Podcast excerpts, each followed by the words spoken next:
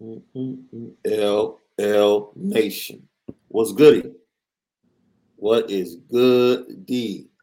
What is this? Christmas, I mean uh Eve, the eve of Christmas Eve? Something like it. right here, LL Nation, Lucky Lefty Podcast. Today, we're gonna give you the slant, right? We're gonna talk about Marcus Freeman's press conference. We're going to talk about transfers from Notre Dame, transfers from Oklahoma State. They had two players enter the portal yesterday. We're going to talk about Mike Gundy and what he's been saying about Notre Dame. And then we'll get into some other breakdowns. You guys have been really, really, really, really sweating us about one particular 2023 quarterback. We're going to have an in show session, quick in show session about that particular quarterback today. Of course, petty train. I can tease the petty train because my guy, overtime Malik, tweeted out something yesterday, and I was gonna stay quiet, man. You know, because once I let it go, once I let it go, I let it go. My my wife really had to, you know, she had to calm me down. No, I feel you. It's one of those things. She had to calm me down, and uh, I saw your tweet yesterday and it came back up in me, and I was like, yo, I got to put this on the petty train. It's a different type of hurt and a pain because you got to be a different type of grimy to steal a man DoorDash. That's Dude, it's dude. like it's like right above snitching, right outside of murder. You know, it's stealing your man your man DoorDash. It's crazy. I, I couldn't believe it, man. And then, you know, DoorDash hook they they took care of me. They, they take care, care of you, but it, it but he's the guy that the person that stole it was taken care of more. Man, you know, you know, I felt like that's the problem. I felt like I fed a family. You know what I mean? I mean, he probably had dinner and lunch. I mean, I know the guy. The fact that he got a chance to taste my palate, he wasn't even he wasn't even thinking about that food. You know what I'm saying? Now he now he know what real good food tastes like. He yeah. probably got the right restaurant everything. Yeah. So what a real call him deviant Daniel, Daniel the degenerate. You know, wouldn't answer my phone calls. So he got to he got to make the petty train. So once, uh, as always, we're brought to you and featuring Anora Whiskey. Go to AnoraWhiskey.com. That premium American whiskey, AnoraWhiskey.com. And don't forget tomorrow's ticket giveaway for the Fiesta Bowl. If you go to AnoraWhiskey.com and purchase, make a purchase, go ahead and take a picture of that and tag us in that picture on social media on Twitter or Instagram, and you'll be entered into the drawing. Win tickets to the Fiesta Bowl to go see the Irish knock off the Cowboys. Bang on those dudes. Bang on it, man. We own one. Ropes to lasso them. Yeah, they called the Cowboys. Yeah, what's our what's our theme? We had to rope up the Cowboys. Rope them up. Rope them up. So Marcus Freeman talked yesterday, and uh, it's, it's some interesting things he got into. But the first thing he talked about was just the adjustment of being the head coach, right? And I think Notre Dame and the fan base, we're so excited that he's the head coach that we don't understand that there is a transition. And in that transition, we have to be a little open and he's very transparent like he's one of the most transparent coaches uh, of course in his first year i think as he goes along he'll realize like man i'm giving up too much info i'm giving up too much info and you know he'll start to give a little bit more coach speak per se but you know just the things he was talking about he did talk about the hiring of staff and the continuity of the staff and saying whomever comes in has to be able to get along with the current staff. I know a lot of people mm-hmm. are worried about Dale Alexander and the situation there. As I told you yesterday, the offensive line coach situation, uh, don't worry about that anymore. That situation is is is going to be taken care of, and Notre Dame fans, you you more than likely will be very happy. I'll, I'll leave it at that. Dale Alexander is, from what I've been told and from what I've conveyed on these shows uh, during the bowl prep, is that he's being evaluated during practices and he's being evaluated and how he's communicating with the class of 2023 at that position. So that's Carnell Tate, that's Malik Elzy, um, Peyton Bowen, who plays both ways. So, you know, that evaluation is going to be left up to Marcus Freeman, and he's going to have to make a tough decision. I'm also hearing that there will be more coaches than previously on the staff, which means, and Malik can attest to this, and I'm not saying this is the case, I'm just throwing it out there. I don't think there will be a, a head, a, I don't think there will be a hire at quarterback coach or for quarterback coach, but that's just the type of hire that's going to be happening. All right. You have Mike Elko, not Mike Elko, but um, Mike Elston. Yep. That works with the defensive line. And you might have somebody per se that comes in that is specifically the interior, the DN coach or the DT coach, something like that. So the staff will be bigger and greater than it's previously been. More attention given to certain positions and more coaching. Marcus Freeman stressed that. He said, I'm all about coaching and getting these players ready to play in this program. And when you hear that as a fan, you should be excited because that's something that you can take or each coach can put in their back pocket when they're on the road recruiting, saying, We're all about getting you on the field and getting you ready to play. Yeah, and that's important too, especially when you talked about Dale Alexander's uh, evaluation during this period, which is what we talked about with the current status of how we're recruiting players as athletes yeah. that can play multiple positions. You're going to have to coach. your, your coaching skills are going to be on full display because you're grabbing guys, you're putting guys in different positions that you may need and use. Yep. So you're going to have to really work on a technique that can be uh, transferable when guys are going through different places and also helping them understand what's going on in that crossover pattern as well. But I also think this ties to Tommy. There, you can't tell me that the receiver coach is being evaluated, not the OC, because you would think that they would be talking together on recruiting, they would be talking together on game plan. Tommy should be demanding more of what he wants out of the receivers to be ready for the offense.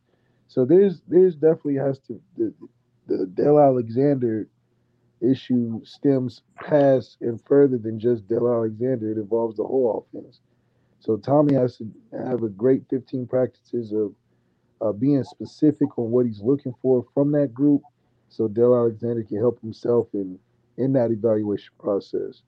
Uh, getting to adding more coaches on the staff, I think that's great, especially for a first year guy trying to get his roots into the head coaching game.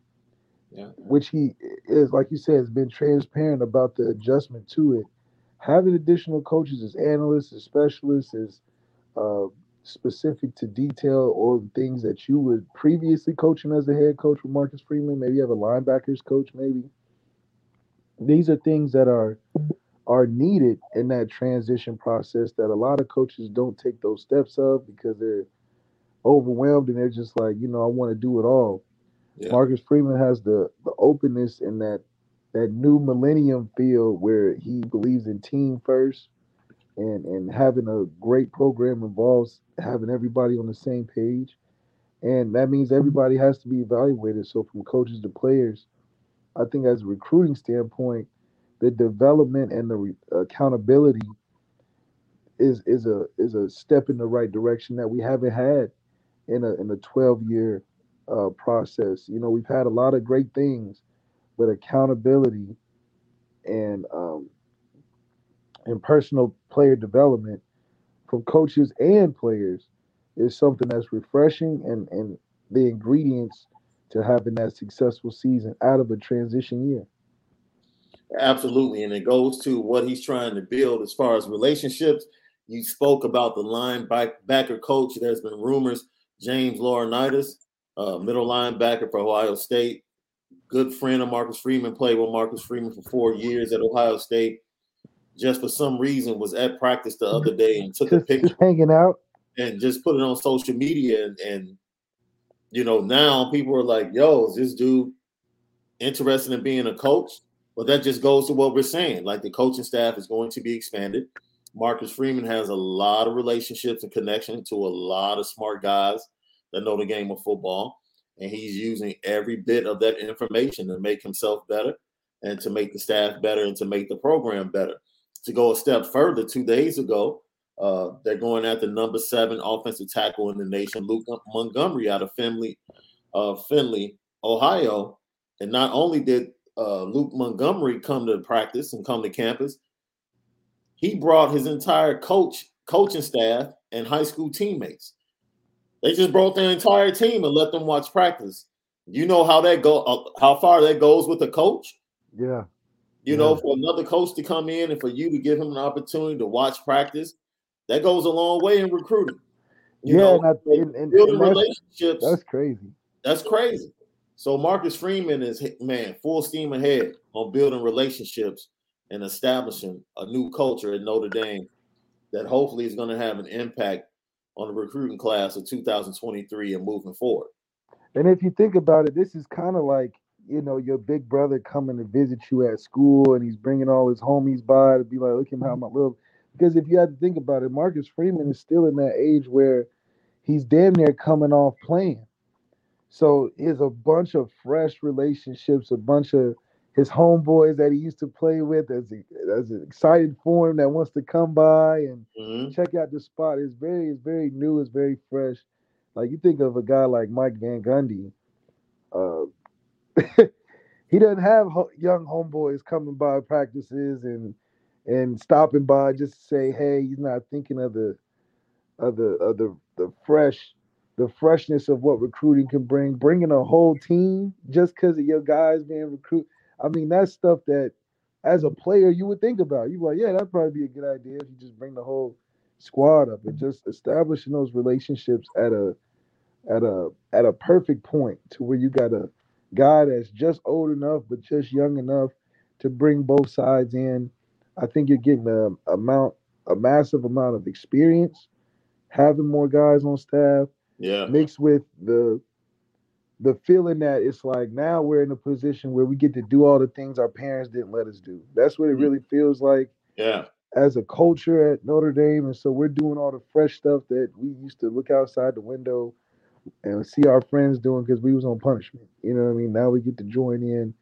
And it's refreshing. It's making Notre Dame seem younger and, and less, I'm not gonna say less traditional, but more urban, more fresh yeah, more uh, more exciting. So all good things coming down the line. So one of the things that several players have talked about in their interviews this week, and we've talked about it, the change in the culture.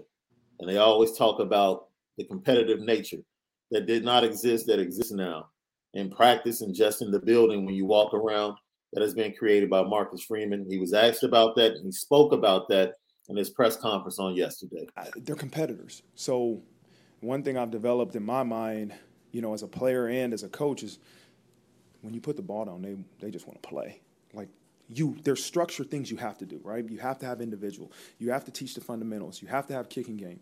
But the kids want to play. They're just like basketball. Nobody likes to do, loves the, the fundamental lines, the layup lines, but they want to play five on five. Everybody wants to scrimmage. And so how can I find as many opportunities to do that, different situations where you put the ball down and you say, go play you know, and so that's something we've done. I think they love it because they're competitors. Now, I mean, we got more coaches complaining about where I spot the ball and hey, is it a first down? It's a sack, and I mean that's the part I'm like, okay, you know, what I mean, but the players love it. They love it. The coaches love it. They're all competitors, and that's that's the beauty of a team, man. We're all competitors, but at the end of the day, we walk out of this building, we're all together. And so it's been a lot of fun for them, and hopefully, a lot, it's been it's hopefully been a lot of fun for them, but it's been a lot of fun for me too. Merry Christmas. Thank you. You too. Thanks, guys. Yo, that's all we've been saying. We talked about this yesterday, right? And we gave yeah, the strategy of like we go to the park with our guys, we just want to play. We just want to play. That's all. And that's the that's the missing piece, you know, in building a fun culture that's not only developing the guys, but it's giving the guys what they want. You know, give the people what they want. I remember practicing every practice. I just wanted to scrimmage. I always felt like all the stuff we did outside of scrimmage and in practice was unnecessary uh, from a player's perspective. But hearing that from a coach, where he's just like, "I'm gonna put the ball down, we're gonna get these little reps in," Thanks. and and and you can you can feel the intensity of the game when we're arguing about stupid calls like 21, like that was a foul, that wasn't a foul. Y'all argue about 15 minutes. but in that in the midst of that, it's the competition that's building. It's that camaraderie that's building. Like you said, y'all walk off the field, y'all all on the same team. So that's what comes full circle because now I feel like the other team's in trouble because you know we're going into it coming off of just arguing the call amongst each other. Right. And so you getting all that backlash of all right, well, we're gonna make it right this time. We we we understand each other. You know, a lot of it too is is getting a feel for the guys around you. You know, you talk about watching the Lakers play, and, and LeBron always talk about the team chemistry. They got to play together. They got to play together. That's the same thing with with college football. In practice, you got to learn. You know, quarterbacks, receivers you know, you got to learn what receivers do in live situations as a DB, uh, real checks, real live checks as a quarterback for what they seeing in live play, because you can't imitate that type of stuff. So the closer you can get to scrimmaging and situational football, which we were bad at for many years, situational football, to work on that specifically and that be a focus I mean, you're just talking about overnight, you know, overnight changing the program, and for the kids to all be behind it in in a, in a way like this where we're not seeing a bunch of transfers. You know, we seeing guys wanting to come back, fighting right. and clawing to come back, and that's rare. You know, Alabama don't have guys doing that, so that's something that uh, we like to see moving forward. Yo, it's like Zoe Saldana and Colombiana, right? With her bull mastiff. Man, yeah. put, the meat, put the meat down, take a step back, and tell them to eat. Let it go. Oh, yeah. eat. I that's feel right. like that's what practice has been like. Put the football down. Doesn't matter where you put it on the field. Let them line up, blow the whistle, and say eat. Because you know what? That that builds guys that aren't afraid to get dirty. That builds guys that's not afraid to push past that that fourth quarter, that overtime. Yeah. Because when you got things too structured, you so used to being structured. So you're not prepared for when things don't go right. And when you're scrimmaging like this, you get all types of of, of a variety of different things that come up that you don't prepare for. And I think the more that this team can stay on their toes with that style of practice, with the energy and with that competition, thrive in that practice, you can't tell me we're not one or two games better than what we've been putting out each season before. And that's an undefeated season with a championship. Thanks. Lucky Lefty Podcast. I'm Sean Davis at SD2 Mics. If you're just joining us, Malik Zaire, the original Lucky Lefty himself at Overtime Malik. We're discussing Marcus Freeman's press conference. We are just talking about the competitive nature that he's established and how he's building relationships, allowing high schools and high, uh, high school teams to come in mass along with their coaching staff and connection with guys that they're targeting in the 2023 class, which is which is different um, maybe teams do that during bowl prep. I've never heard of it, but you know, I think it's it's new, it's fresh at Notre Dame, and I applaud them for it. And we have a special in-game session for one of those 2023 uh, targets coming up in a few minutes. But let's talk about some of the things that Marcus Freeman continued to talk about. Uh, he was asked about Tyler Buchner, and uh, he spoke glowingly about Notre Dame's version of TB12? You know, I, I, can't wait to grow in this head coach position and spend more time with Tommy and learn more the, the, the things that he's teaching the quarterbacks and hearing those things.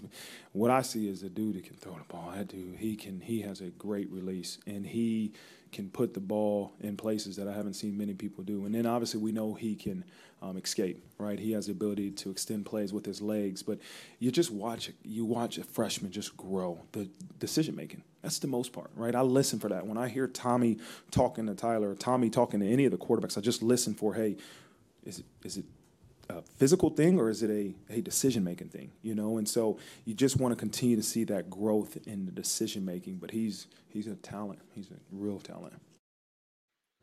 He's making throws in practice. We've been hearing that from from other people that have been around the practice. Marcus Freeman said it. I'm, I'm wondering where it's been all year. if that's the fact, it makes me want to see him in the Fiesta Bowl, but it more excited about spring ball and then fall camp going into 2022 and uh, the first game at Ohio State. Well, I've been telling you that he could throw. I've been telling everybody on this podcast since the beginning that he could throw. but the way that he was being played and structured out there, you can never tell. You know, it's impossible in the game from experience to run three back-to-back quarterback design runs and then sit back there on third down and eight and try to pick apart a defense throwing the football. It just doesn't happen, doesn't work. And that's showing you a main example of why we talked about Notre Dame not developing their talent right. You got a guy like Tyler Buchner that can throw the ball, but he's getting hamstring injuries in the middle of the season as a backup. So total misuse of his talents, and for them to be displayed in practice, now it's about the crossover to the game. Yeah, if he's making throws you haven't seen many people make, then I don't want to see a bunch of read options on passable downs, or e- even like if he could throw that well, give him basic stuff, give him basic slant, basic out, basic go ball. But that's where the the dysfunction or the disconnection between OC and the quarterback or the offensive identity in the quarterback. You call them plays that's not your quarterback's style of play.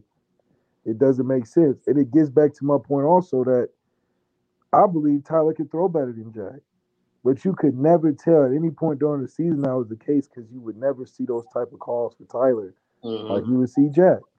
So this is just another hitch in the belt to where this is the opportunity for Marcus Freeman to step in and be like, hey, the kid got talent, play the talent, let the talent thrive with things around him that can help him be successful.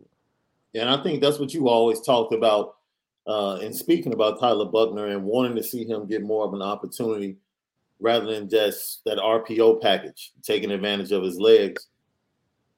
You've seen him out there in California. You've seen him in competition with you being out there. You know the gamer that he is. And see, this is a lot of people might look at Tyler Buchner and feel like, yo, I need to see more. The one thing you don't need to see is the dude is a gamer. He's been a gamer his entire life. He was a gamer on the lacrosse field. He's a gamer on the football field. We can talk about how pretty somebody's ball is. There's been pl- plenty of five-star quarterbacks that threw the ball, had pretty balls, could throw the ball with a strong arm, and got to college and failed. They weren't. And, I, and, a lot of that, and a lot of that comes from a, when you don't have a rhythm with your offensive coordinator. He doesn't know what you really like. He doesn't. Yeah. He's not That's in tune with your skill set. Yeah. That's going to make a five star look like a two star because you're going to go in there. You don't like what's being called. You don't understand what's really going on. So you're not trusting your own technique of throwing the football. Anytime the ball looks really good coming out somebody's hand, that's a confident throw. That means somebody knew what they was doing. They intended to put it where they're. When you're not confident in what you're doing, or you don't like what you're doing, or you don't believe it can work, your throws are gonna show that in real life. So when you're throwing picks and you're like, where are you throwing it to? That's you not trusting yourself and trusting the offense. And we've seen when Tyler has gotten flustered or whatever that happens, and it doesn't look good, there's many other reasons than him just not being good. Now, if you take a guy like Jack Holmes and he's out here just literally throwing it to the other team, then you can evaluate it and be like, he's not good as a player. Right. you know, we know you and Tommy see eye to eye. We know y'all like the same cause and y'all on the same page. But we know that there's a difference between Tommy's relationship with Jack on the field and Tommy's relationship with Tyler on the field that are different than him and Jack. And I think you point to that. That points out the difference in where Notre Dame is trending from a development standpoint, which Notre Dame hasn't been good at, especially at the quarterback situation or that quarterback room last 12 years. But if this changes indeed, and we'll get to something else he said about development, which was very important yesterday in the press conference. Basically, what you're saying is and it goes back to the point we made previously. Put the ball out there and let them eat. Yeah. You as the coach, you watch. Yeah, you and you identify the strengths and weaknesses. That's and it. then you build the offense around that. That's after how you, do it. Them, yeah, after you watch them compete. Don't after you watch them do their bad habits and yeah. watch them go out there and see what they, you know, can potentially pop off with. Right. Then you start coaching. If you coaching before you even know what you got, it's like cooking. If you cooking before you even know your ingredients, you just start right. boiling some water. You know, you start adding salts and stuff to season the food, and you don't know what you're getting. It's just hard to hard to really put together a full meal. We've been cooking out the box for 12 years, bro. Yeah, they've been. We haven't we haven't cooked from scratch in a long time. We've been Kraft mac and cheese for so long. For sure. And then that first time we went to our girlfriend's house and got that home cooked mac and cheese on Thanksgiving, we don't realize that mac and cheese didn't have to taste like that. Yep. It's still mac and cheese, but it's different between being fast food processed and when you put your foot in and you love on that stuff. You know what I mean? When you love on that cooking, you get a better result. And that's what we doing. Yeah. And Marcus Freeman is loving on them kids, and kids is loving it. He's doing what they was called for. You know, he ain't doing what's on the box recipe. He just be like, okay, I'll do add two cups, boom, boom, boom. He's like, man, my grandmama told me to do a pinch of this and do this with your fingers. You know what I mean? That's right. that gets the real flavor out of it. So that's just what you want to do as a as a coach that's coming in, especially after like, you've been on a coach for so long. The new coach come in, put your hands around the team. You know, put your hands in the mud with those guys, and you and you really feel that connection building. And I'm telling you, it's gonna be it's gonna be something special in that game against uh, Oklahoma State. Man, see the thing about it, I see a lot of people in the chat saying, yeah, "I need to see more." He's throwing balls and look, well, he was handcuffed. What Malik Malik has been telling you all year on this podcast that Brian Kelly is handcuffing this young man. Like if you're gonna put him out there, let him play. Stop giving him three or four plays, and the defense knows when he comes on the field. Yeah, they know it, and they just waiting for it. Yeah, he's just a sitting duck. They're like, oh, he's gonna either throw this go route or he gonna run around. I just gotta keep following my guy. There's no, you're not giving the defense anything to be afraid of when they know you only got a couple plays on that. That's it. You're like, man, it's like the old Tecmo Bowl screen. Like, dude. Yeah. It's like three plays. And if I pick one, I'm shutting it down. Yeah, process of elimination. I, oh, That's it. You, you, ain't even running out of this. I know I got to back up. It's like it's third and 12, and you got like two runs and two passes. Yeah, it's like he can only do this or this. You know, these guys go to college too now. They take them college courses you know, they psychology one on one. They know how guys is thinking generally. So we're gonna have to, to dig a little deeper into the bag to bring out Tyler's greatness. Man. So let's go to what he talked about. This this for me, I saved it for last because I thought this is the most important. He was asked about when Xavier Watts was actually moved from offense to defense and what took place with that process and what he was thinking when he decided to make the move with Xavier Watts as a defensive coordinator. The thought of putting him at Rover first was, hey, he's going to have the ability to get on the field faster at Rover, right? With Kyle at the field safety position, and at that time it might have been DJ. Well, somebody else was backing up Kyle. I can't remember who it was at that moment, but. Um, the, our thought process was, hey, Kyle Hamilton isn't coming off the field. He could play field safety. I've seen his abilities, but Kyle Hamilton isn't coming off the field. Let's put him in Rover and see if he can find a way maybe to play, you know, a little bit more um, playing time, have a little bit more playing time. But then during the bye week, we kind of moved him to safety. Um, this was before USC, right? And so um, then Kyle Hamilton goes down, and we say, hey, we don't need to wait till next year to play him at safety. Like we got to move him now, and he has some natural abilities, and he showed it in the Navy game. That's when I first noticed it. Right, is his ability to get off blocks, his ability to make plays that I'm like, not everybody on, on our team can do that. Just I want people to understand, like I don't care about scheme as much as that guy just beat that block and made that tackle. We don't have a whole bunch of guys that have shown the ability to do that, and so he's still learning the position. He's still getting better, but he has some natural instincts that's he's going to be suited just fine to play safety for us. Screen poppers. Yeah. You know what I'm saying? A coach that watched the entire practice, watched the fray of the competition, and identifies that dude right there. They're not using him on offense. Hey, hey, coach, let me get him over here. Yeah. And I want to get him on yeah. the field. I want to get him on the field fast, so I'll put him at Rover because there's no way he's getting any ticket safety this year because Kyle's back there. He's not coming off the field. But I need yeah. him on the field. So I'll put him at Rover. Kyle Hamilton right. get hurt. Oh, okay. Go back there to field safety because I know you can play that position. And voila, what happens? Magic. The kid takes off. Why? Because a head, coach, a defensive coordinator at the time, is watching the fray, is watching competition and identifying screen poppers and guys that can make plays. Like, forget about scheme and forget about all that other stuff and technique. That dude can make plays and we can coach him up. Once we get him over here, we can coach him up, but I know he can make a play. He can discard, make the tackle. That's that's that's what we're talking about, and that's the change immediately that I see from Marcus Freeman and how he's engaging and getting playmakers on the field. That's very special, especially when you talk about the recruiting. It keeps coming Absolutely. back to recruiting. When you get a bunch of athletes, positionless players, mm-hmm.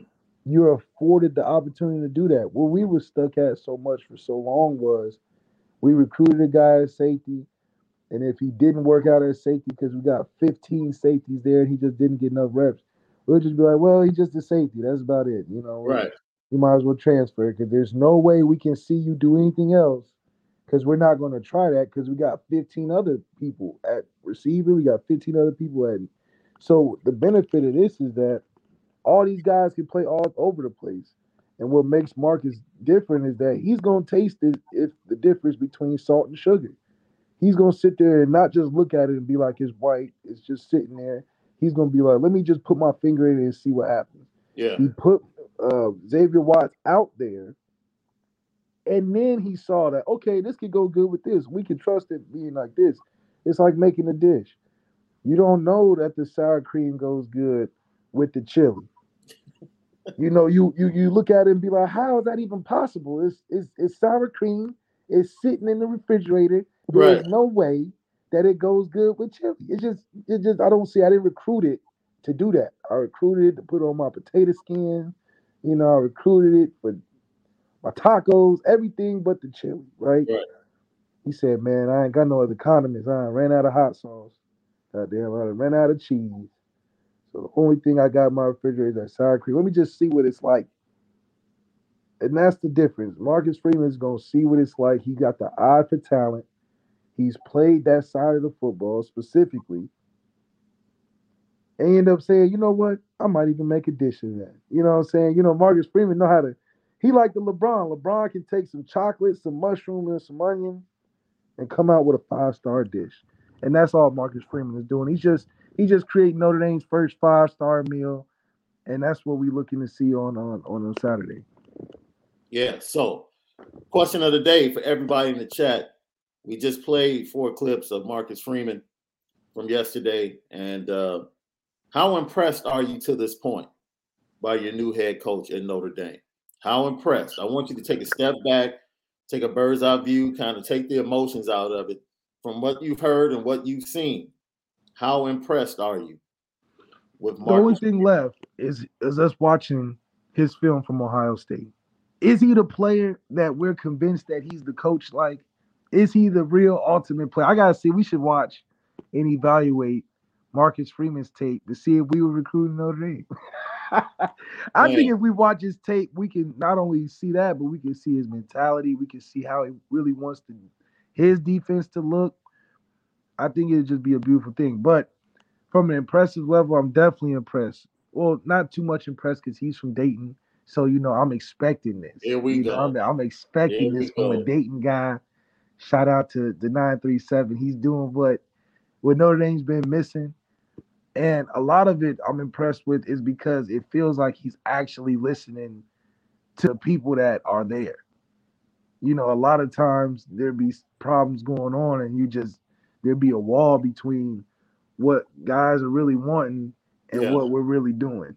Yeah. I think he's done a I mean most impressed with that. It's like breaking down that wall to where things that guys are talking about they don't like in the locker room are things that Marcus Freeman is addressing in the press conference and things that he's fixing and things that he's aware of. So have, being aware of the locker room and being aware of what the guys' energy and vibe is on the team of what they like and don't like, and then actually making those changes and not just being like, I'm a head coach, I do what I, I want to do.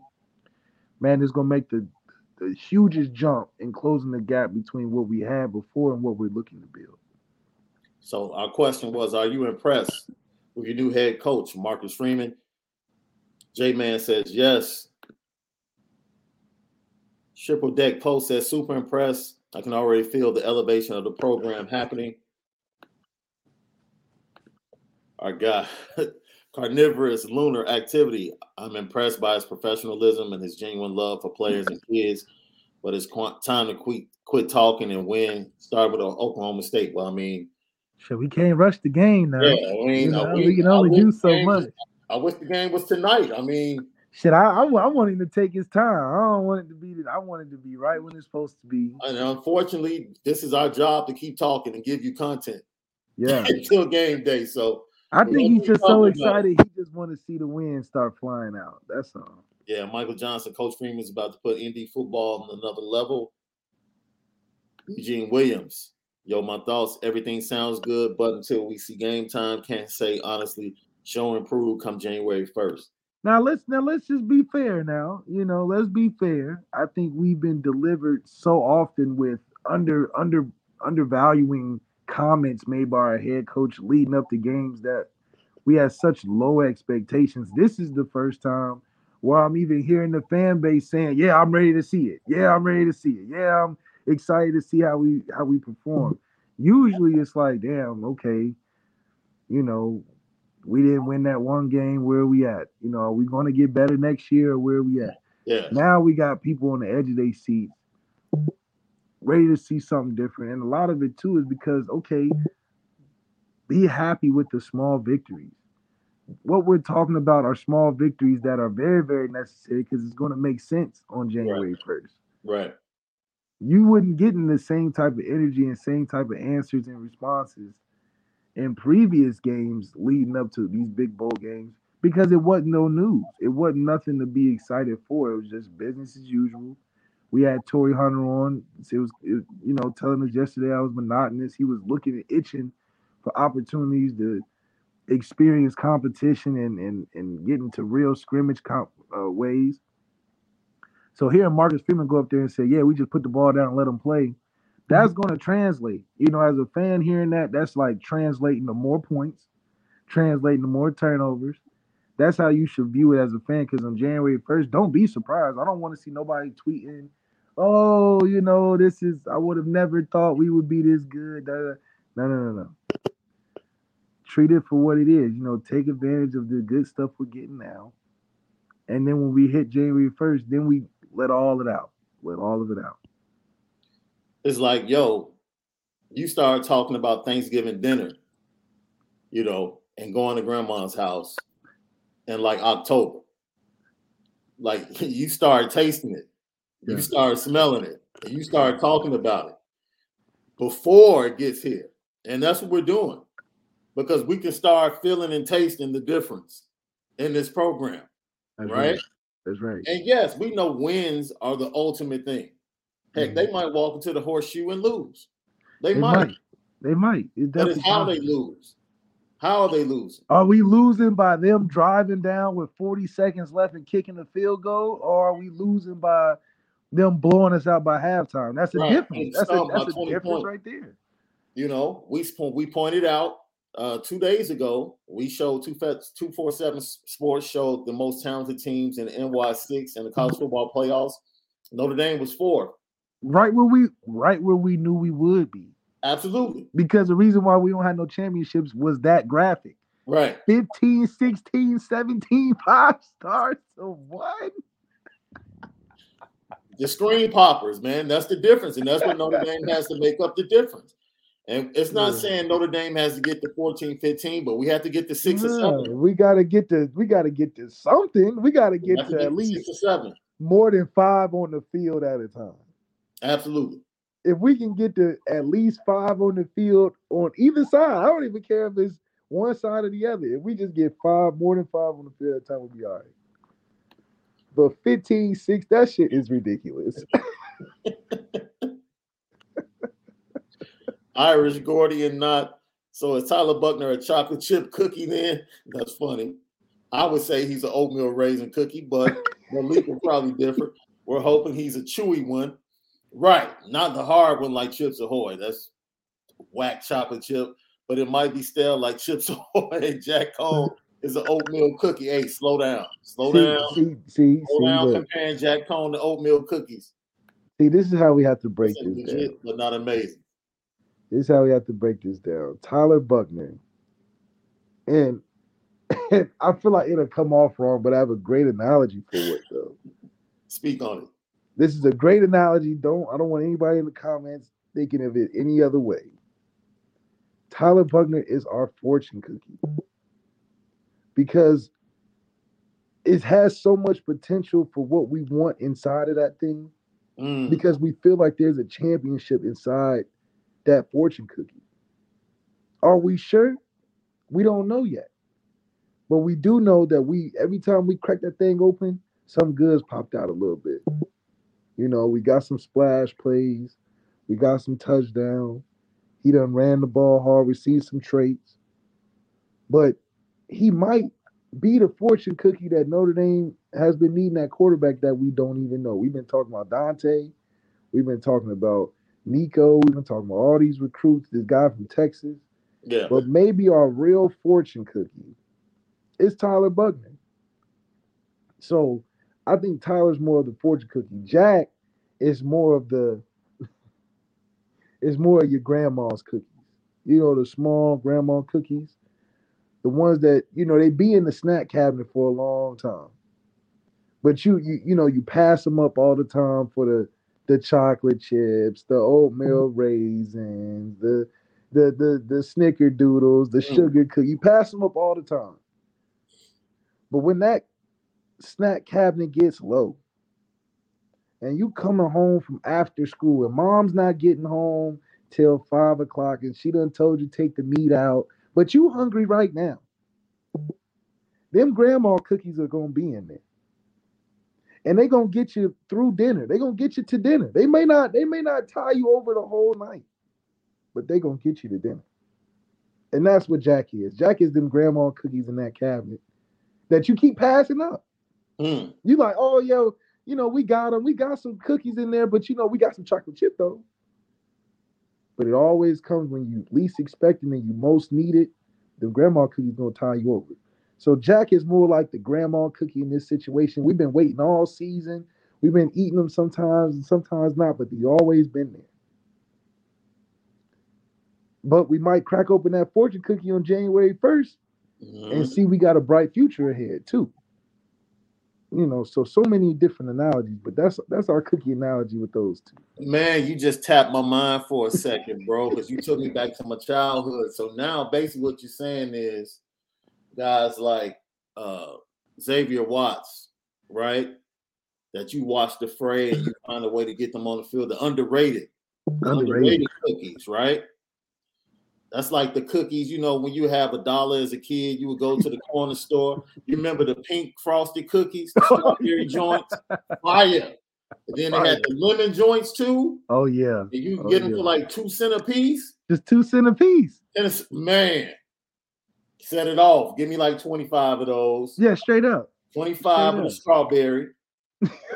plastic bag no LL, and not trying to get them crushed by buildings or nothing like that. I'm just saying they under they're underrated. You know what I'm saying? That's, that's why I'm telling you, Jack is like that now later that's in the car. That you just, you know, you you busy, you on the way to a meeting, you like, damn, I I ain't eat before I left. And then you see them now laters in that cup holder. Right. You know, just it's just it's only three. You know, and they you know, you was already eating them previously, you know, forgot but you didn't see them three annihilators. Right. That's gonna get you to that meeting, man. You ain't gonna, you know, you're gonna be you're gonna be all right. So basically what we're saying is, man, it's a lot of cookies going on in the Notre Dame program right now, depending upon what you want to see. So guys like uh, Dante Moore in 2023, what kind of cookie is that? That's that all American chocolate chip. That's okay, I, okay. It, that is that is identified as the All American cookie. That's the one that everybody wants. That's the one that everybody thinks is is is what Santa's favorite is. Right. You know, everybody's like, oh yeah, like, you know, and then you got a guy like Drew Pyne that's a chocolate chip, but the only difference is he's gluten free. So you know you you you you, you may be a fan favorite, but it's only to a certain crowd. You know, it, it, it's, it's not it's not coming through all the way. But you right there. You you you could be mistaken for a, a real chocolate chip they both on the table. You know what I mean? But one's gluten free, and you can know the difference instantly. Uh, look, Carnivorous Lunar Activity said this. National championship aside, Freeman has big shoes to fill. Does he? No. I mean, like people forget if you're a good coach, this is a problem. Sooner or later, all this talk, all this energy, he has to prove that he's a good coach. Yeah, everybody. And if he's a good coach, he's going to win 10 games at Notre Dame. Like, that's not big shoes to fill. Any good coach can come in here and win 10 games. Good coach. We're not right. talking about phenomenal Nick right. Saban level. We just good talking coach. about a good coach. Any good coach can come in Notre Dame and win some and, and, and be better than beyond average. He he would have had big shoes to fill if he was coming behind a national championship. Ryan Day had big shoes to fill. Yeah. Ryan Day had huge shoes to fill. Huge. Lincoln Riley had big shoes to fill at Oklahoma, coming yeah. behind Stoops. Why? Because it was a national championship right there hanging. And he may not have won a national championship, but he did get them Heisman's going. Yeah. So it's damn near just as good from a credibility standpoint. Oh, as far if you if you're just looking for him to come in and just win, that's not big shoes. Not to me. That's yeah, we talking about winning because we expecting championships at Notre Dame now. Whoever comes in after if Dabo happens to take over after Nick Saban retires, that's big shoes to fill. That's still big shoes. Yeah, I'm about to say it's still big shoes because Nick Saban and Dabo has titles. And Dabo got titles. But that's big shoes. Big shoes Uh, are is somebody that took the program to the pinnacle. Yeah. Marcus Freeman just getting them things buffed up. I mean, he has he to just, prove that he can coach. getting them things spit shine. Just he has to know. prove that he can coach. Big shoes to fill. I mean, he just has to be a good coach, and we'll find out if he is. Yeah, I mean, this is the perfect opportunity for. We don't really know, and that's a good thing. We, it's not like he's got a bad history where we're like, why we hired this guy and he's been fired from every place on the planet. You know, that's a different conversation. So we yeah. don't have no bad taste in our mouth about Marcus Freeman. Do we have a good taste? I mean, we've seen some good things, you know. We've seen some good things, but this is the place where you want to be. Absolutely. Where ain't nobody can say nothing too bad other than, all right, well, you just got to do it. I like that. I like that.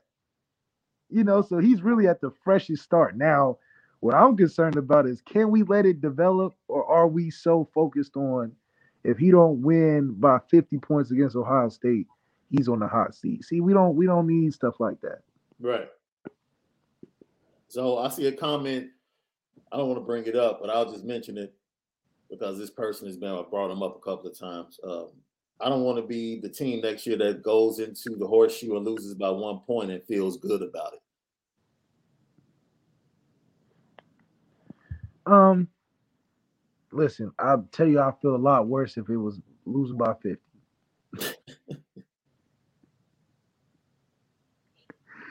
because no. one, you know, losing to Ohio State is not like losing to a, a community college. You know, number one. People acting like acting like, yo, that's a guaranteed dub. That should yeah, this is not a. Dub. We're excited like it's a guaranteed dub, but let's be really realistic.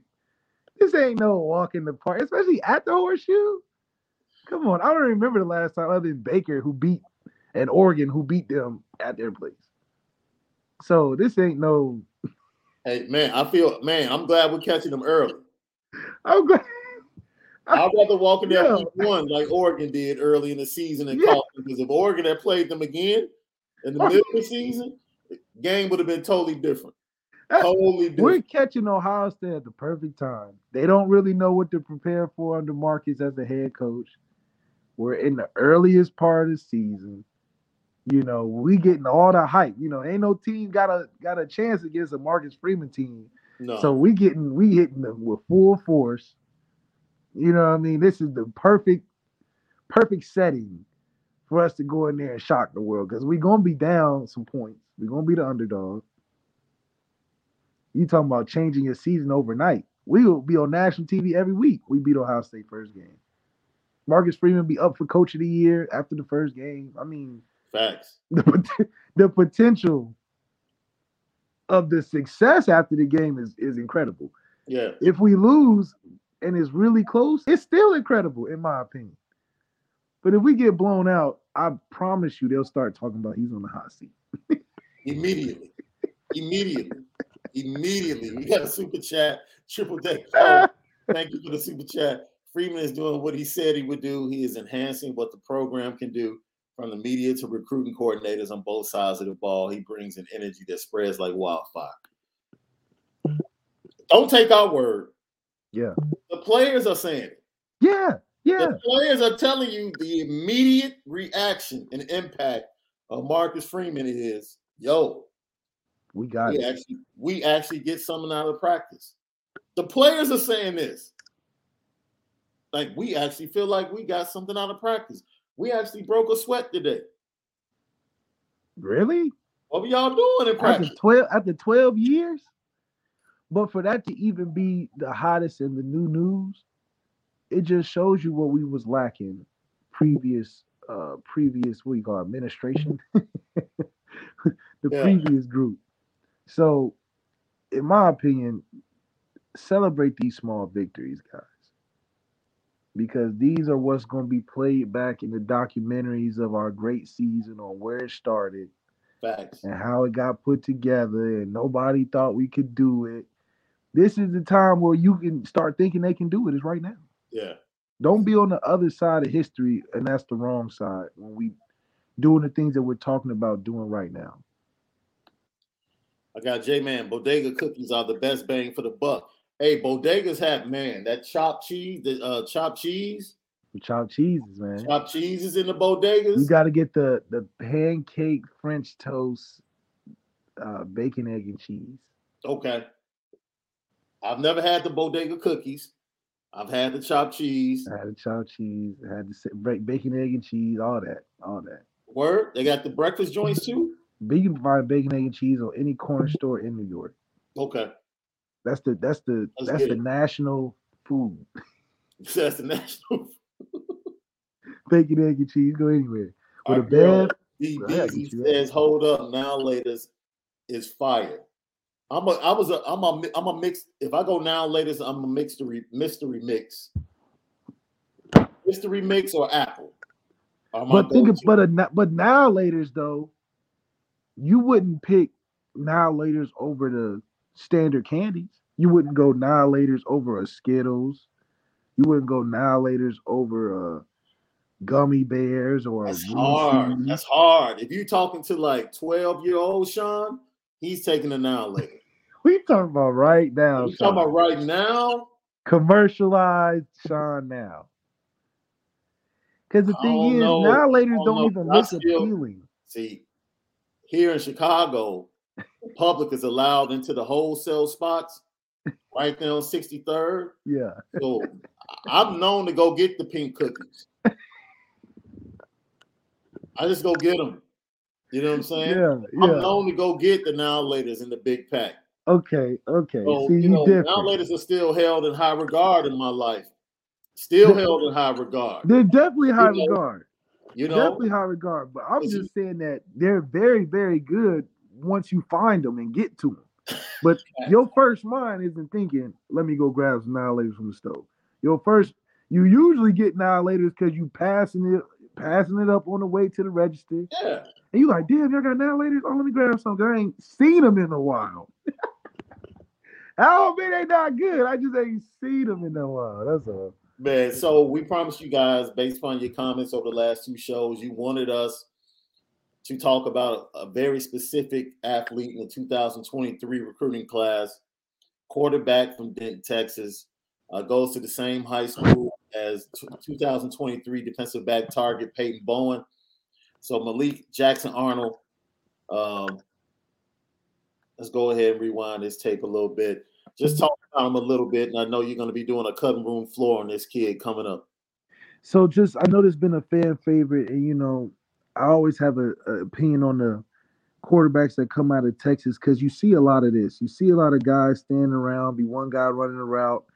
He's not really taking a drop. Now, what you can appreciate is that he does have some accuracy. He does make some screen popping plays. He is playing against competition in high school. So, from an athlete talent level, you can see he has some traits that you will find in some of your top five stars, four stars today. I mean, as you see, he's dropping it over the top of the shoulder. He's leading guys down the field. The issues I have are things like this where you're standing in the pocket, you're not getting a good drop against good defenses that's showing you looks. Now, you have a great offensive line right here. So the the ability for you to just sit back there and not really take a drop, and then if something comes, you're just running around. That's fine and good that you can make some plays, but what's really an evaluating point for quarterbacks, especially when you're looking at stuff like this, is you want to see the intermediate and short stuff as well.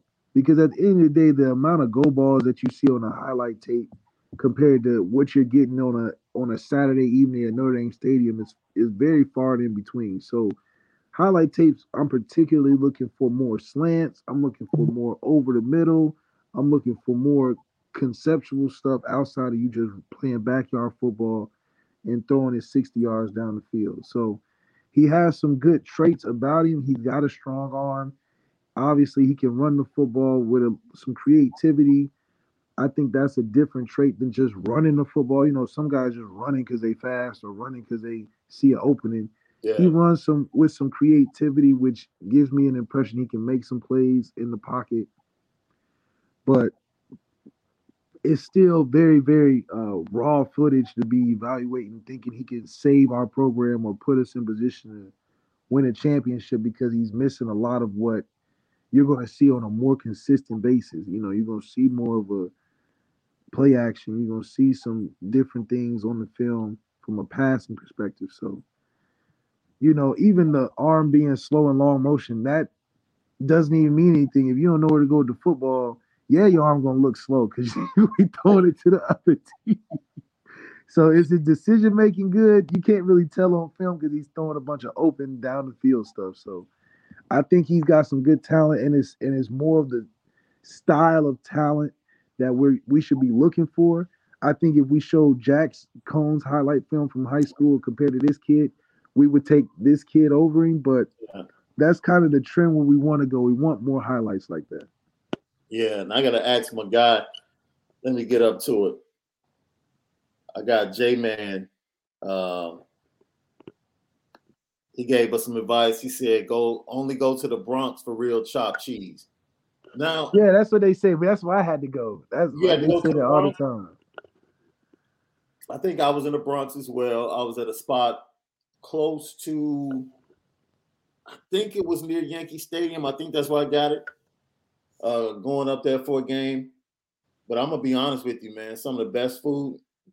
It's a diverse city for food, New York. Oh, yeah. a lot, a lot of things you can get into from a cuisine standpoint. I enjoyed block I enjoyed Brooklyn. Yeah.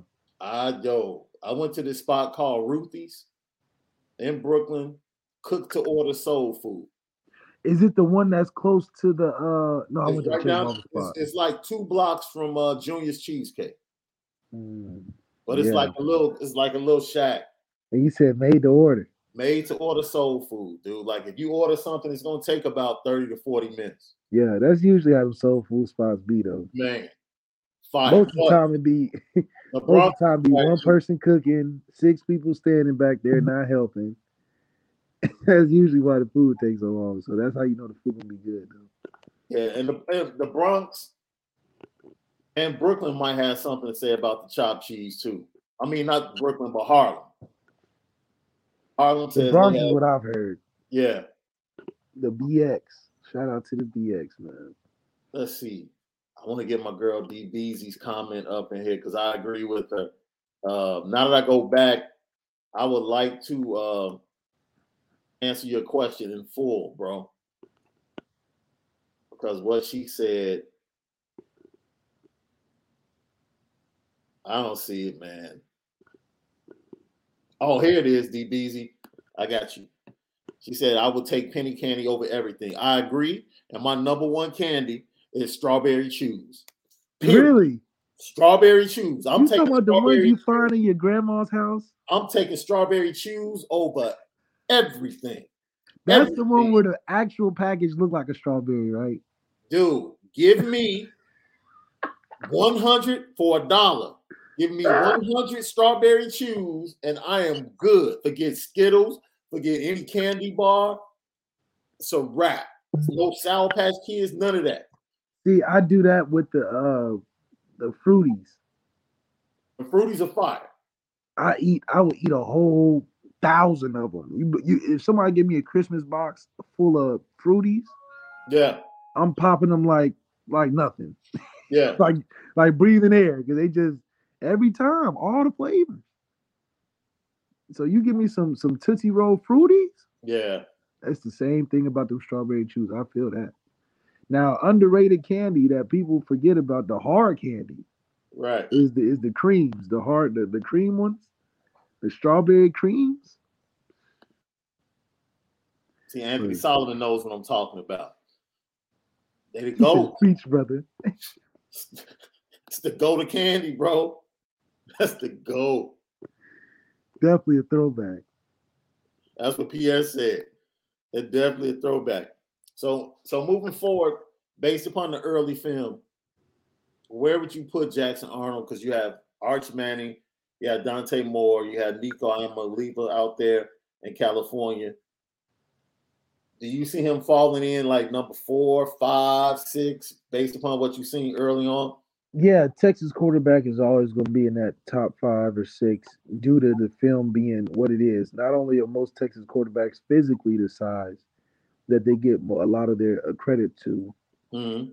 but they they they look the part, and then they, like I said, they're going to give you a lot of highlights that you will see um, on YouTube that you would want to see. You know, you want to see the big arm, you want to see yeah. the flashy plays, the long runs but most Texas quarterbacks built like that aren't. Uh, how it's like golfing. You got a lot of guys that can drive it, but do you have a lot of guys that can play the mid game or putt? Not really. Right. So when you're watching a lot of these highlight tapes, just know you're going to see a lot of guys at the driving range. Yeah. All they plays are going to be big bombs and running around and all the stuff you we love about Patrick Mahomes today. I think that's where the game has gotten away from. Not that it can't have its creativity and development, but shit, you do all of that and go four for 16 or or nine for 20 in a game, you probably losing. You know, you probably losing. And then to go 17 weeks like that, you're not a good mm-hmm. quarterback. Yeah. So it'll be really nice to see um, guys be able to put some more variety on their film. So it's yeah. really hard right now to see that he'll be the next whatever, but I know that he has some of the traits that a lot of the playmakers have today. Let's get it, bro.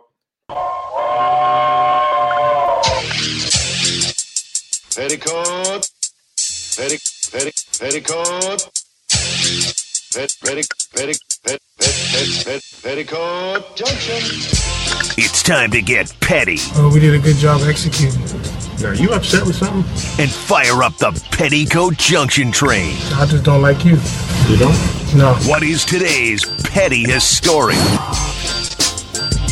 Once again, shout out to Russell Westbrook.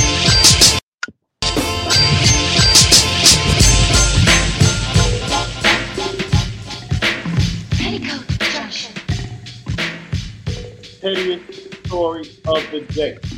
Before we get to our own personal beef that we teased early in the show, I want to go to the one they call Hov, Iceberg Slim, Jigga, Jay Z, in a clubhouse celebrating 20 years in the industry for one, Alicia Keys, celebrating her independence. She's no longer under her deal which is crazy because I think her deal was like an eight album deal. Like who signs that? Eight albums, man. Desperate. But she's an independent artist. She's a free agent, and uh, in the conversation, Verzuz came up the platform that a lot of people in a lot of different genres have used to battle and to really promote, get back on the radar, get more streaming for their music. And uh, Jay Z was part of this clubhouse, and he was asked about a possible Verzuz. And Jay let it be known, like, man, ain't nobody out there that could ever come to me in the Verzuz, bro. At that, and it, it's funny because when he said it, I was like, Jay, yo, you being mad petty right now. You could have taken the politically correct avenue, but he was just like, no. What? I got freestyles that I have never performed that, no. See, Jay Z got that Michael Jordan complex. Every time, you know, somebody talking about somebody being better, you want to drop the last dance. You want you want to you want to talk about this and that. It's like we appreciate your greatness bro. But saying nobody can compete, I think Lil Wayne can compete. You're you're out of your mind. I think you're, Kanye you're can compete. Out, you're out of your how mind. You're out of your mind if you think Lil Wayne can compete with Jay Z in the Verzuz. You're out of it. That shows the disrespect. See, it's that's the disrespect. Issue. What? Yeah, it's the issue. It's not disrespect. yeah, yeah. This, this, dude. This is the issue he can pull seven tracks from Reasonable Doubt, which is his first album that will bang on 90% of these dudes. He can take his first album and bang, dude. What are we, we judging? Watching is probably Volume One Streets is Watching is probably his most underrated project. Wait a minute. What are we evaluating? Are we evaluating the win from the crowd's perspective? Like what's getting the crowd up? Or are we talking about critically acclaimed people wrote about it, articles about it. Like, how are we judging the competition? Once again, I don't care what criteria you want to put on it. Reasonable doubt can do whatever to the crowd that needs to be done. Whatever. whatever. And this is the thing. This is the thing. We haven't even because look, Wayne has mixtape stuff. Now, I'm not dissing Wayne. By no means am I dissing Wayne. Wayne has mixtape stuff. Wayne has Car- Carter One is well, Carter One is when Wayne was in his bag. Carter Two might be peak Wayne. Peak Wayne. Peak Wayne is like Carter Two. That's peak Wayne. Carter Three. Uh, bro. Are you kidding me? Are you kidding? And wait a minute, because versus is just not versus is not about just your stuff. We're talking about features too. Oh wait, features are. We're talking about features. Like Jay has Jay has Biggie stuff. He has his verse on uh with Missy on her remix, legendary. Are you kidding me? Oh, Are you kidding? Got some legendary, no legendary features though too though. Like, look, our boy. Let's get to it. Jay Z twenty five, Wayne eight. now that's crazy. Wayne got way more than eight, but we, you know. Like I think for the Verzuz thing, Life and Times Volume One. That's what I'm saying. It's it's so underrated. It's so underrated. Jay Z's definitely, you know, undisputed top three, maybe top two, not two. I don't know, but he could be competed with in these Verzuz. He made it seem like it's impossible. Yeah, I said he was being petty. That's why I put him on a petty train. He was yeah. being petty. He tried to make it known though. He said, "Ain't nobody rocking but, with me." But when you take a step back and really think about it, it's like it might be a it might be a few cats that can keep it close. Keep it close. Yeah, but split decisions. It might be yeah, a couple of split decisions. Might be some split decisions, but at the end of the day, nah, nah, nah. I agree with you, D Beezy. I agree with you. Like he didn't have to be as blunt with the truth. He didn't have to be as blunt as he was, but he was telling the truth. like you might not have liked the way he. I had somebody tell me that Tupac. Not, dude. I just I said Tupac. Tupac really? don't got enough music to be competing yet. Not enough hits. Yeah, he don't got enough hits. He don't got enough hits. He got he don't. Yeah, yeah, yeah.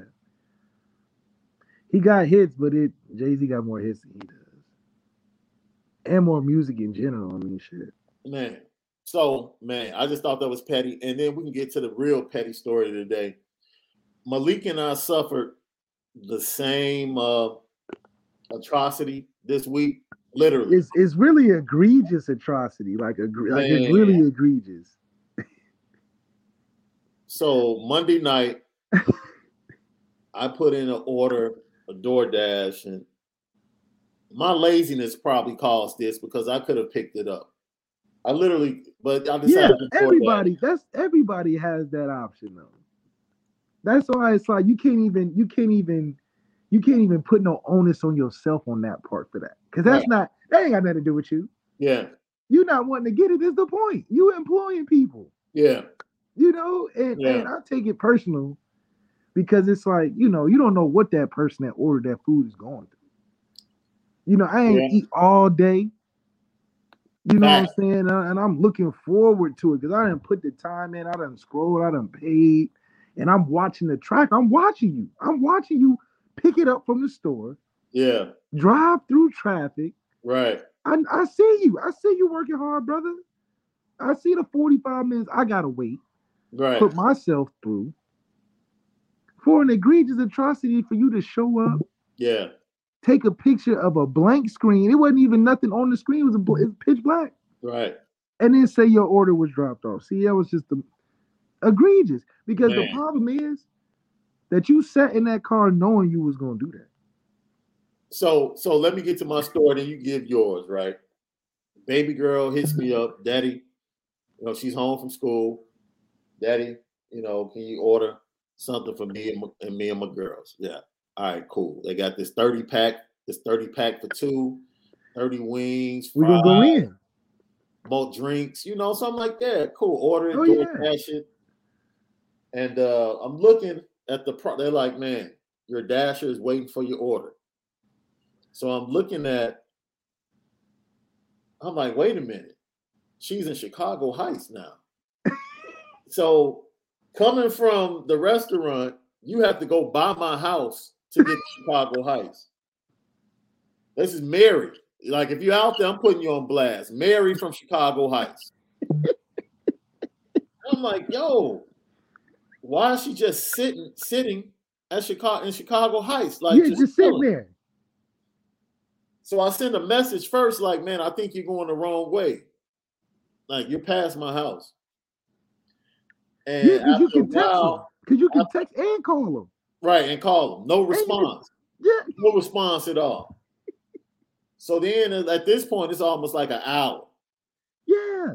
So I hit up DoorDash about your food. And DoorDash is like sometimes you know we give you know dashes multiple orders. Because I know you don't text the little service like help, right. the little help service. I know you. I'm, I'm, flat out like, yeah, that's cool, but it makes no sense for her to go by my house, drop off an order, like, I'm watching to my house. Like, no, I'm not falling for that. So then the DoorDash is like, okay, let us, you know, get try to contact the dasher. She's non-responsive. No kidding let me try again. Non-responsive.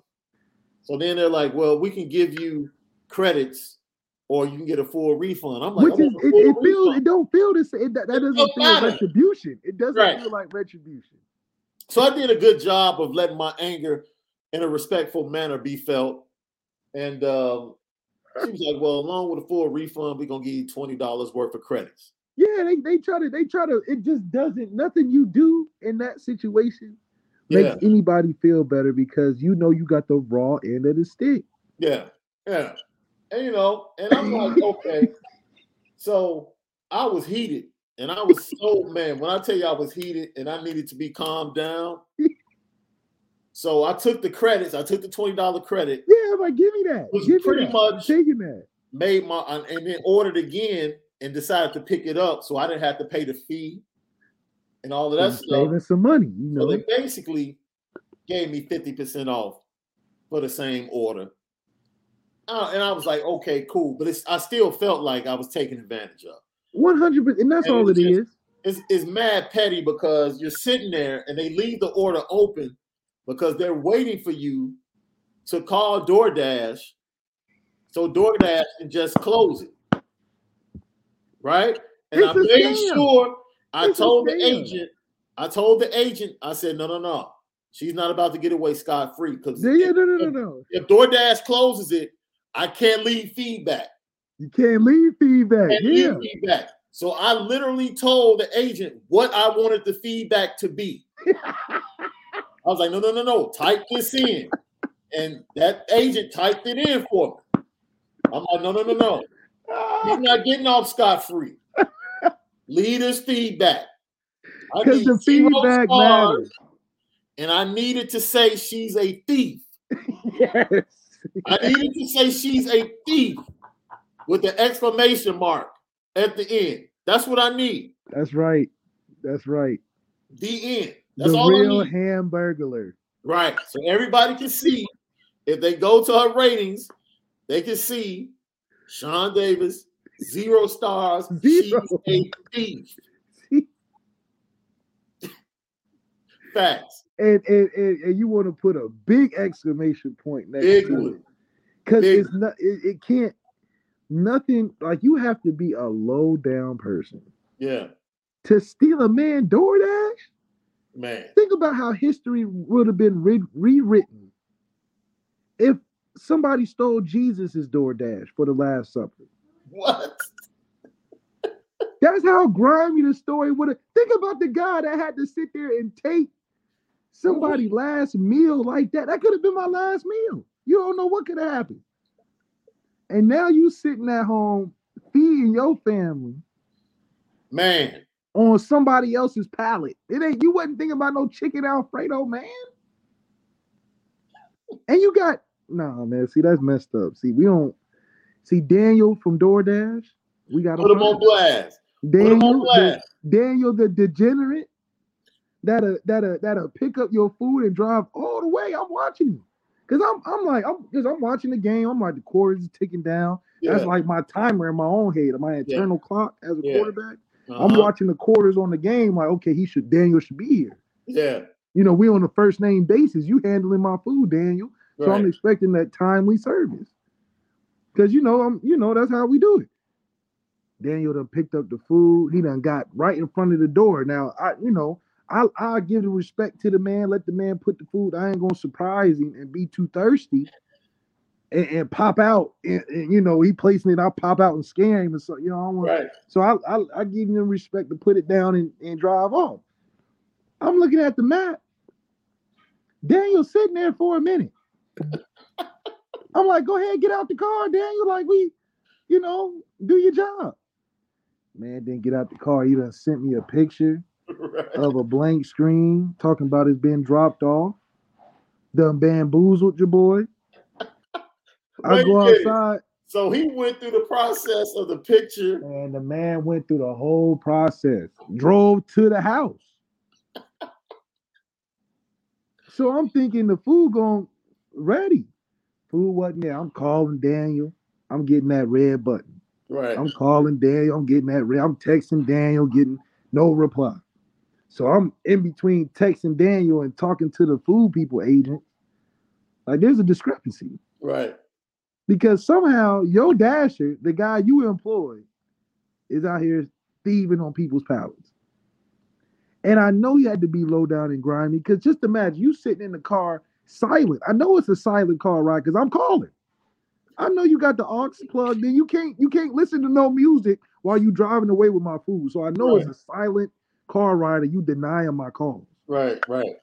So what's going through your head? You got a silent car ride with another man food in your car. No, he's So eating the food as he's driving. Eat and probably eating Oh, he's Huh. eating the food as he's driving. Because he had to have, he had to have looked at it before he got out the car and was like, wait a minute, this might have to stay on here. And the man then took so I'm texting George. I said, I want credits, I want my money back, and I want him fired. Because you know what I mean? Because you have to oh, be Oh, you grimy. went. You went to the fire. I don't You- call for a man's job. You know, that's not that's not my I call for Daniel's job. Right. Then you're gonna have to get, you know, DoorDash might have to be something that you put on the resume as the ladder. Right. Because there ain't no way in the world you should keep your job stealing the man food like that. That's messed up. That's what I said. stealing the man DoorDash is above snitching and right outside of homicide. That's where that lays for me. You can't be stealing no man food like that. Yeah, said it best. Credit don't matter when you got the taste for some chicken, bro. Yeah, like like you like you really don't get retribution fully because you still hungry. You hangry because you hungry and you mad. And you still don't have the food that you're looking for. So you you getting credits. That's that's not even real money. C Mac said, Why are you using DoorDash? Because I was lazy. I just got home from work. Yeah, it makes you feel dude, I didn't feel like going back out. Like, dude, we I had a lazy moment. Eventually I had to go pick it up anyway. But it's like, hey, you can look at it as putting small business. Uh, I'm looking at I could be helping somebody that's trying to make some money. Yeah, that, that lost job. You know, you put me out of business. You know, I man, just the the disrespect. So man, don't don't be out here stealing no nobody damn DoorDash, man. That's there's a lot of things, you know, that's acceptable, but that not that, not that. Yeah, Eugene said you got bamboozled and hoodwinked, bro. And hoodwinked. And but what's hoodwinked. worse? What's worse? I'm interested. The the the process that what's your what's your DoorDash's name? Daniel, Daniel the D. Daniel, Mary, who was worse, Mary or Daniel? Like Mary just out, never showed up. Mary just drove drove straight home. She just drove straight to the crib and didn't pick up the phone or anything. And Daniel went through the whole process of driving to the crib, taking a picture, fake picture, completing the, the order. picture. like, I'm looking at the picture like ain't even no food on the picture. How you had the courage to send the picture without the food on the picture? He could at least put the food down and took a picture of the food. Man, they sent me the back of his arm or something, you know, something could he recognize? This is crazy. hey, DoorDash, you gotta uh, do better background checks, man. Y'all here hiring people out of jail or something because they know ain't yeah. no degenerate doing that, man. That's crazy. Yeah, dude. I'm interested. Dude. No, if DBZ, it was Mary. Mary from Chicago Heights. She, dude, Daniel the Deviant, man. I'll never forget, man. Daniel out of wherever you stay, Daniel. Nolan, be cool, man. I'm not single-handedly putting the small food industry under. Yo, I did it one time, and I went and picked the food up. And I'm from Chicago, so I constantly support Southside small businesses. That's right. Facts. Constantly. I do it weekly, all the time. Man, but hey, make sure you uh make sure you guys make sure you guys respect your DoorDash guys, man. Whenever you let another man count your pockets or your food, you always gonna end up short. That's my lesson of the day. You know, John A. One said Uber Eats got him too. Yeah, what's up with that, man? This this this whole robbery oh. of your food, man, is is it's, it's a different time and space in this world, man. Man, yeah, yeah. I, that was a lazy moment for me because literally, if baby girl had called me on the way to the crib, you would have got it. I would have gotten it because I drove right by it. But just like just like Marion drove right by you, man. yeah, wait until I got to the crib and was like, "Yo, man, lazy moment." He said DoorDash is a dice roll, big risk, cold food, stolen food is Armageddon out there. I man, it's Armageddon. It's like the purge. Like people really, people really on their last legs if you still in the man DoorDash, man. Man, you real messed up. it's it's some news on the way out the door. Uh, Notre Dame Kyrie G did transfer. Um, saw someone mention it. Uh, they asked why we transfer. He saw the writing on the wall.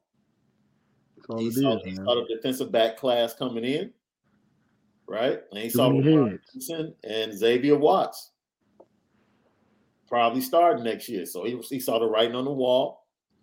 And you know, you fit in. Fact that he said, I want to go somewhere where I can play and get an opportunity. That's what's up. C'Bo Flemister will not be uh, part of the roster for the Fiesta Bowl. Mark Freeman said that as well, and look for him possibly to uh, be another one of those guys that transfers. Because you know that running back room is thick. I think you're on silent, bro. Oh, so you gotta cut the fat, man. Trim the fat. We're gonna be all right. Absolutely. So subscribe, share, like, especially hit that like button. Hit that like button. If you watched this today, hit that like button. We should have like a hundred something likes on this show, and we're gonna keep it going. Uh, big news, man. I have some personal news that I'm gonna be able to share. I think Monday. There we go. I think I'll be able to share Monday. Big news, and then uh, it's going to impact our podcast greatly. And uh, look forward to it. Don't forget tomorrow we have the ticket giveaway for the Fiesta Bowl. Go to AnoraWhiskey.com. Support Anora Whiskey, uh, the premium American whiskey at AnoraWhiskey.com. Get that done today. Tag us in your purchase on Instagram or on Twitter. Either at Lucky Lefty Pod or either one of our social media pages. Uh, any uh, last words, bro? Make sure you always check your order all the way through. so, man, Christmas Eve, our Christmas Eve show. We're gonna have a special show. We want you guys to tell us what you want under your Christmas tree when it mm-hmm. comes to the Notre Dame program. What would you like under the Christmas tree concerning Notre Dame and the football program moving forward from the Fiesta Bowl into 2022? Be ready for that discussion tomorrow. We'll get it done we'll talk some more about the matchup between Notre Dame and Oklahoma State. Getting close, man. Getting close. It's getting close. Getting close. It's getting close. close. Everybody's getting fidgety. It's getting close. Can't wait. January 1st. I can't wait to see that team run the field behind Marcus Freeman. That's right. That's right. I, I, I venture to say he's going to run a little faster than, than, than the previous coach. I hope so. He's going to be leading the charge for real, not from behind, but from the front. All right. Thanks for everybody that chimed in, checked in, subscribe, share, like, let everybody know we spin it different right here on the Lucky Lefty podcast from my guy, the original Lucky Lefty himself, Malik Zaire. I'm Sean Davis. We'll see you guys tomorrow for our last show before Christmas right here on the Lucky Lefty podcast.